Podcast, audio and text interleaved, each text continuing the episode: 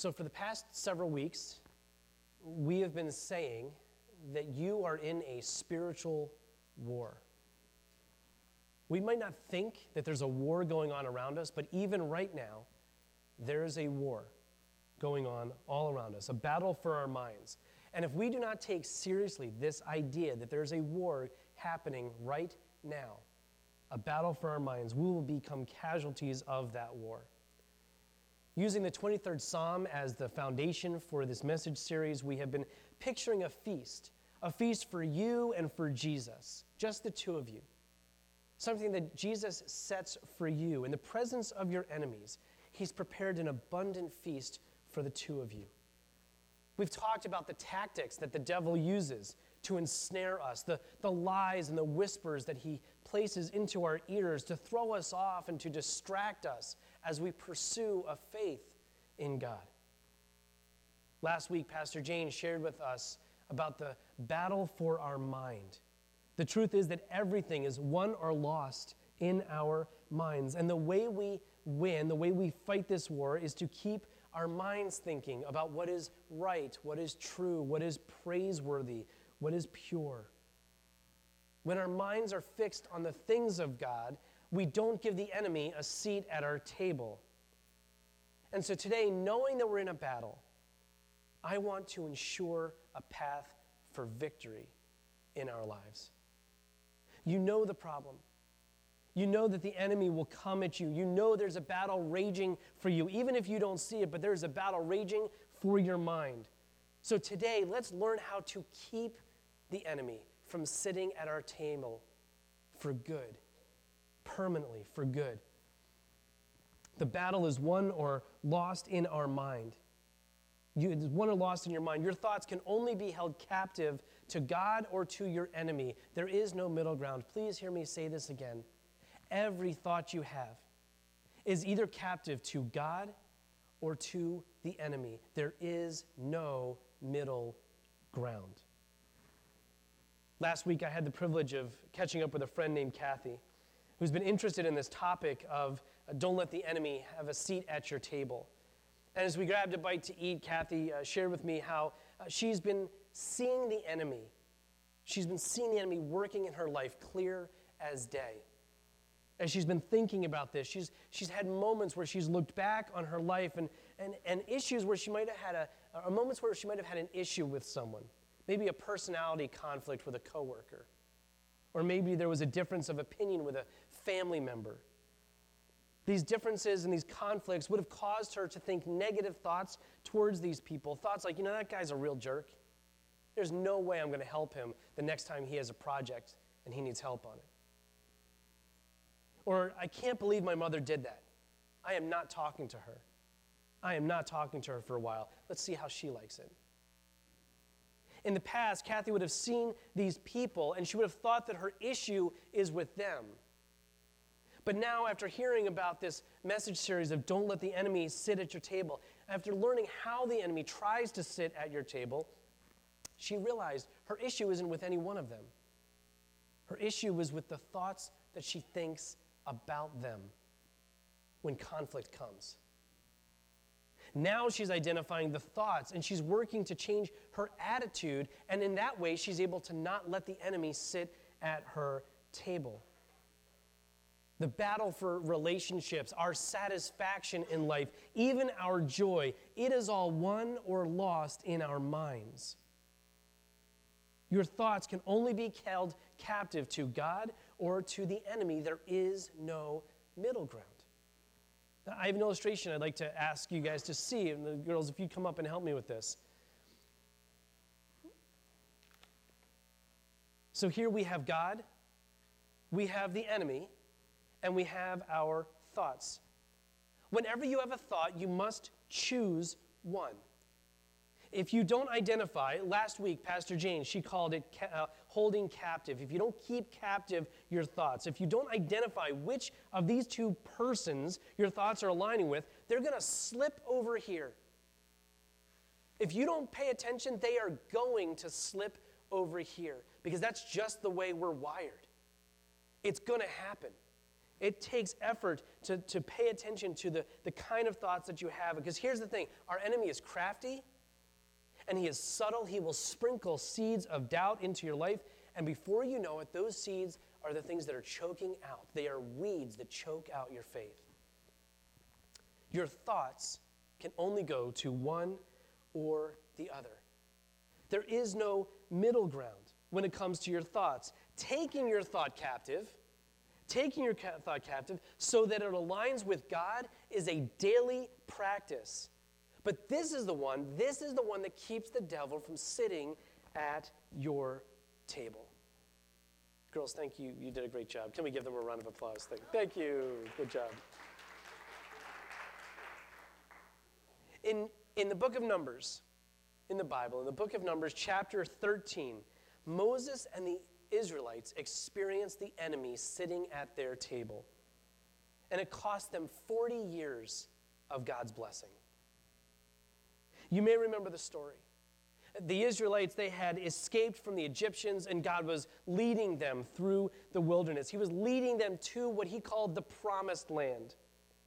And so the Israelites had escaped. They were on their way to the promised land. And when they got to the edge of the promised land, God told Moses to send one man from every tribe, the 12 tribes of Israel. He sent one man from every tribe to go into the land to spy it out and to give back a report.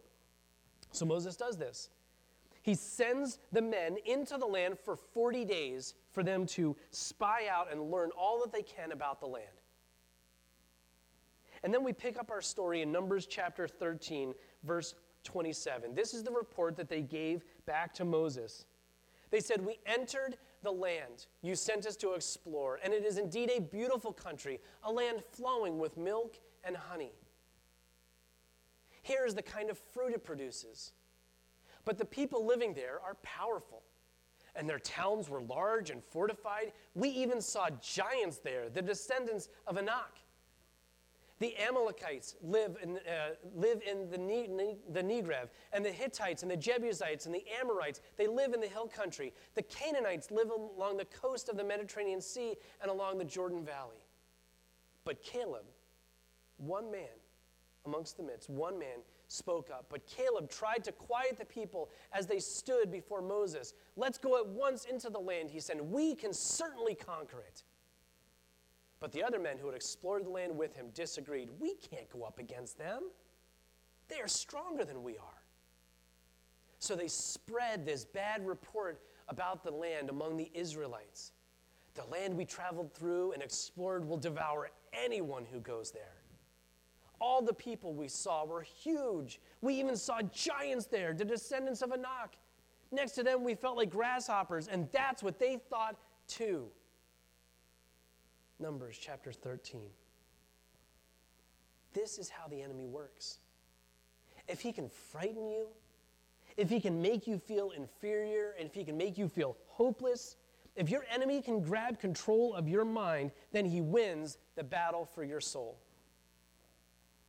the Israelite spies came back, and, and did you hear what they said to them at the very end? Next to them, we felt like grasshoppers, and that's what they thought about us too.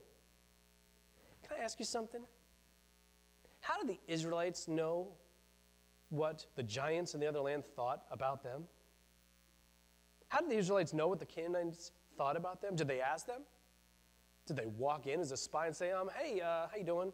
I'm here to take over your land. Just out of curiosity, what do you think about us? Do you think we could do it? They didn't do that. Of course, they didn't do that. They were spies. They didn't talk to anybody. A seed of doubt and mistrust had been planted in their minds, in the minds of God's people. They came against conflict and they let the devil sit at their table.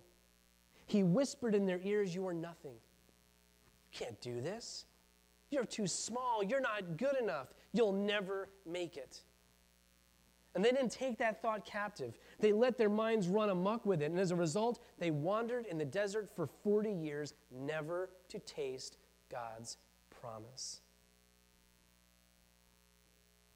Just like the war that's being fought in our minds, the path to victory is found here. It's found in our minds as well. The devil prowls around seeking to destroy us. He is not shy about that. He is tricky and is mean, and his goal is always the same. You cannot stop him from prowling around your table, but you can stop him from sitting at your table. The path to victory has three steps. First is we have to examine the seeds being scattered into our minds. When I was writing this message this past week, I happened to pause at this point of writing, and I looked out the window. And if you may remember, this past week there was a lot of wind. It was a pretty windy week. And as I looked out my window on this windy day, I happened to see there were these leaves blowing across my yard. And one leaf in particular caught my eye. There was nothing special about it, it was just a leaf. But it started, I, I caught its attention, and, or it caught my attention. I was watching it roll along, blowing along in my backyard. And I imagined that the leaves that I saw in my backyard were seeds being dropped by the enemy. There were many leaves blowing, but I focused on this one leaf, and while I had my eye on it, I could follow it wherever it went in my yard. As long as I kept my eye on it, I could follow that leaf. But if I took my eye off it, that would be a problem. As long as I had my eye on that leaf, I could actually, if I wanted to, I could have walked out the door. I could have gone over to that leaf. I could have picked it up. I could have thrown it away. I could have crushed it. I could have burned it. I could have done anything I want with it because I never let go of the sight of that leaf. But if I let go of this sight of that leaf, if I took my eye off that leaf, I would lose sight of it, and before I knew it, that leaf would blow away out of sight and hide somewhere in my yard. Now, I'm not sure what you all think about the spring weather. It's coming, which I'm excited for. But there's something I'm not looking forward to that spring cleanup in my yard. And the reason I'm not looking forward to that is because last year, I took my eye off some of the leaves that entered my yard. And I didn't clean them all up before the winter months. And so the leaves uh, that I didn't get my eyes on earlier in the year have blown into the corners, into the crevices of my property, and they're going to be hard to get rid of. here's the point. Here's the point. If I get rid of the leaves when I first see them, and if I don't take my eye off of them, they're a lot easier for me to clean up and they don't cause me a problem down the road. The first step to walking in a path towards victory is examining the seeds that have been scattered into your life, getting your eyes on them, identifying those thoughts that you have, and identifying which ones are coming from the enemy. Your thought has either one place to go or the other. Identify which thoughts are coming to you from your enemy. The next step towards this path towards victory is to pull up and to toss out the seeds that don't match up with God's best for you. I cannot stress this enough. Every battle in this war that we are fighting is won or lost in your minds.